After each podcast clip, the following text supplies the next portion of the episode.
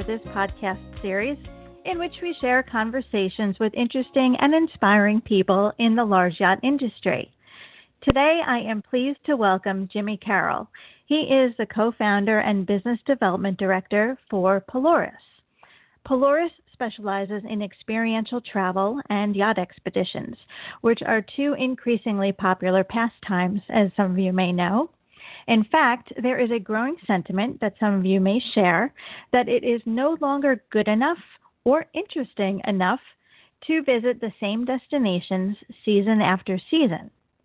In fact, considering that about 71% of the world is covered by water, there are dozens, if not hundreds, of amazing places to discover. This is where Jimmy and his team come in, as we're about to discuss. Jimmy, welcome to Mega Yacht News Radio. Welcome, Diane. Hello, and uh, good to be here with you. Thanks so much. So, why don't we start with the beginning? Um, tell us about how Polaris got started and why. Yeah, um, it was it was a number of years ago. Geordie, my business partner, and I uh, first met each other uh, while serving in the British Army, and it was actually in the, the foothills of the Hindu Kush in Afghanistan conducting uh, reconnaissance missions. Um, but fast forwarding from that, uh, we didn't see each other for about five years, and then uh, reconnected when I was speaking at the Global Super Yacht Forum on the rise of expedition yachting. And um, I was working for uh, Andrew Winch at Winch Design at the time, and Geordie just happened to be in the audience, and he had just led a number of uh, yacht expeditions uh, to places such as Svalbard. Um, and we got chatting and realised that there was an opportunity within the yachting world to uh, bring our take to to the yachting world on how to conduct expeditions, but also really to look at the industry as a whole and uh, build relationships uh, across it from owners to captains and, and, brokers and really show them what could be done with yachts um, and how to you know really capture the, the client's imagination. Very good. So, when most people think about these expeditions, I think they imagine places like you just mentioned, Svalbard, um, the rest of the Arctic, Antarctica, um, Papua New Guinea, you know, really adventure oriented destinations. So, why do you think that yacht owners and guests want to visit them now versus, say, 10 or 20 years ago? Um, I think it's really that we go back to where where did yachting all start, and you know, and the birth of yachting as a whole really allowed us to explore the world in a much greater way. Um, and sailing yachts have been going around the world for, for hundreds of years. Um, for, for motor yachts, though, it's a change in psyche, and I think uh, you know, clients are really wanting to challenge themselves and realizing that they can do so much more because there's companies who are able to take them further, but also the, there's captains and crew who uh, really want to show them what's out there.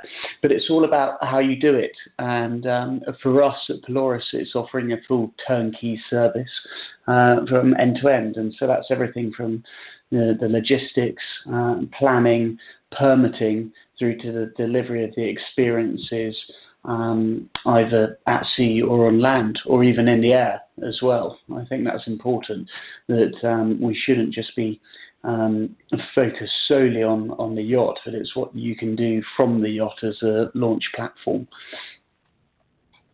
Right, and I definitely want to get into some of those details about the itinerary planning and the permitting and things like that in a minute.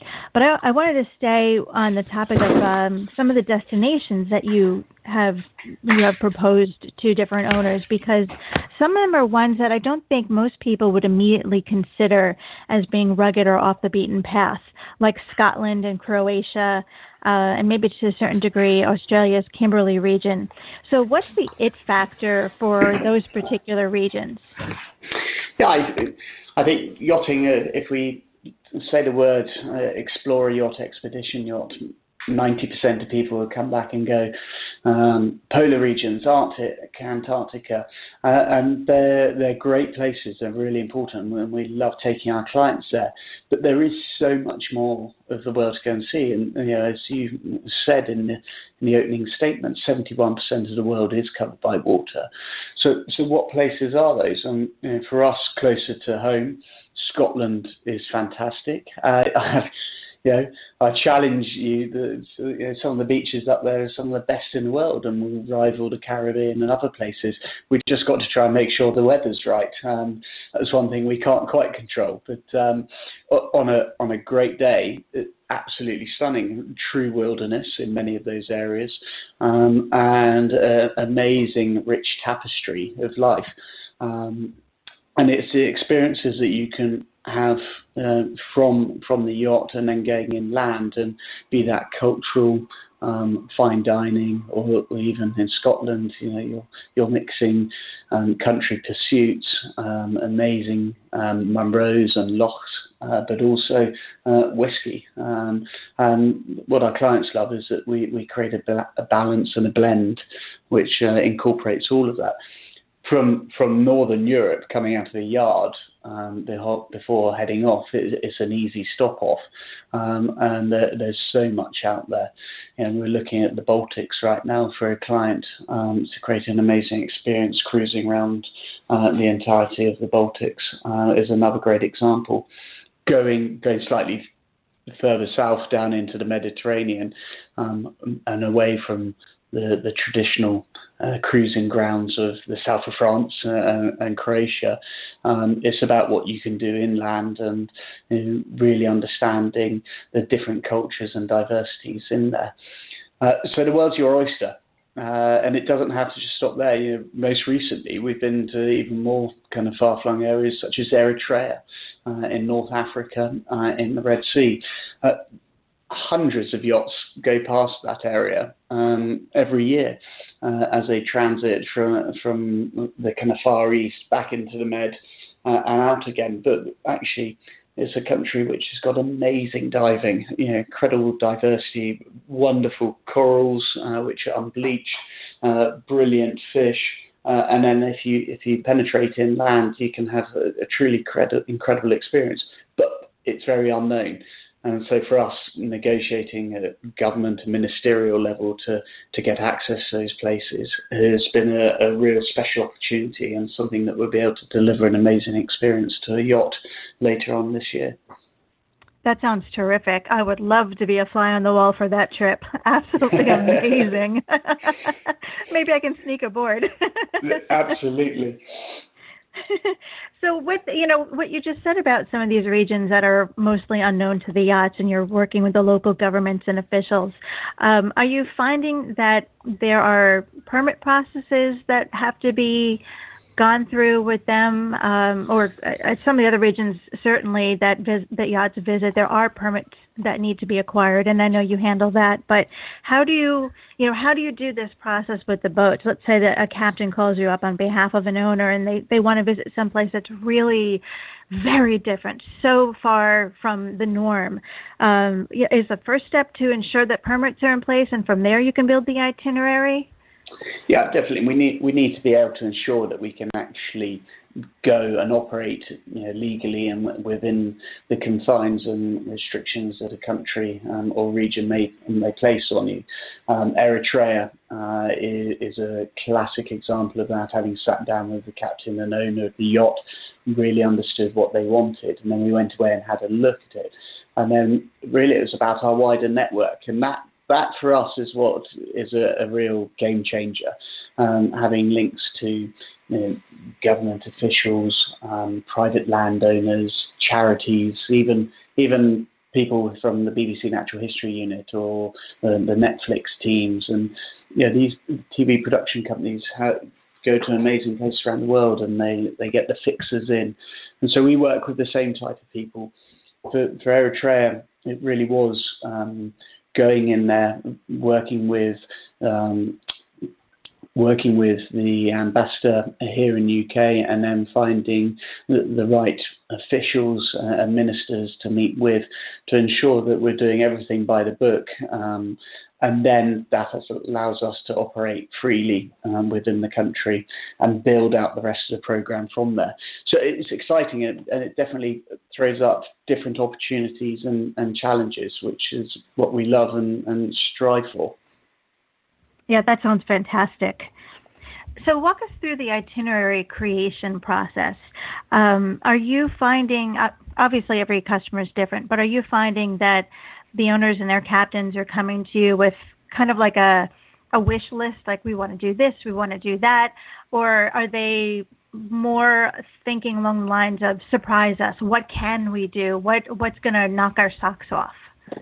I, I, think it's a bit of both really. Um, you know certainly there's something I learned at my time at Winch, and that was you know how you really get into uh, the ethos and spirit of the understanding the lifestyle of the client, um, and very much like the yacht design side of the side of things, we are we are designers um, of experiences. And so it, it really starts with, with a pen and paper and sitting down with the client and understanding what they want to achieve, um, what they've done before, um, and what their dreams are. Not all clients know exactly what they want, so they do want to be teased and uh, and have have lots of fun and sometimes crazy ideas thrown at them. Others come to us with you know a, a, good list and they know exactly what they want and they want someone to implement it and, and go out there and make it happen. I think what we're lucky is though we're we're full of creativity um, and our planning process is founded on the military planning tool, um, which we've changed into the the yachting industry uh, model but it's the creativity and the layers of that that you can put on top, which which make it extra special. But you can only get that by really understanding what the client wants uh, and and how they live their lifestyle. So uh, it's it's a series of detailed, emotive questions, lots of leading questions, and from that we can really start to paint a paint a picture uh, of what we what we can build for them. Mm-hmm. Great as much as some of these clients do obviously come to you with some some very um, you know well researched ideas, I, I, think that if they're being honest, they know that there's a, a bit of a risk that can come with very adventure oriented travel or going off the beaten path at the very least.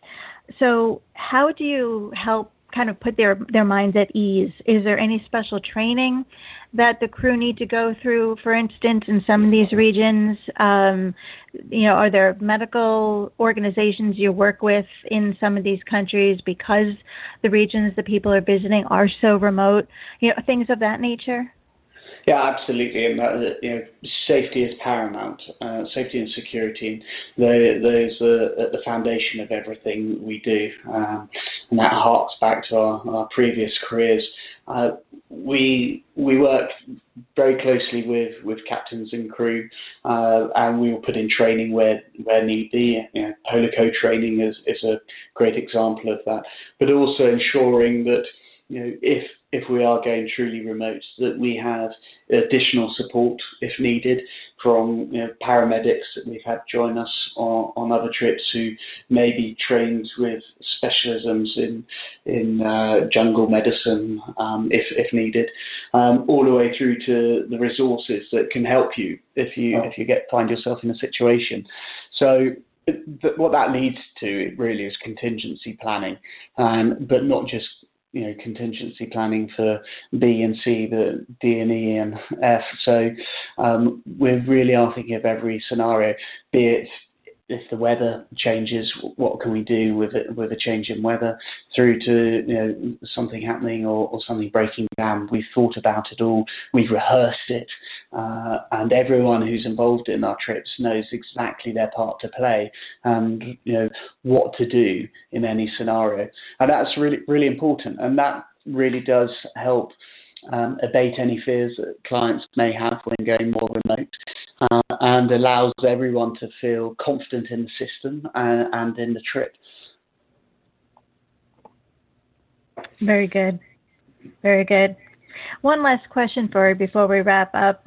uh, I know Polaris is conservation minded, and mm. you therefore encourage your customers to support environmental organizations that operate in some of the areas that you're bringing them to if they are so uh, so inclined. So, what are some of these organizations, and how do you and your customers contribute? Yeah, well, we we particularly have uh, one which is very fond to us uh, and also operates in, in the, the super yacht world, and that's the Blue Marine Foundation. Um, I'm particularly fond of, of that charity, uh, having created the London to Monaco bike ride, uh, which cycles down to Monaco every year for, for the super yacht show. Um, now they work incredibly hard to create marine reserves around the world, but also raise awareness um, for communities um, and really build a bigger picture other than just the oceans. It's about the, the whole um, organic system that's that's around the ocean.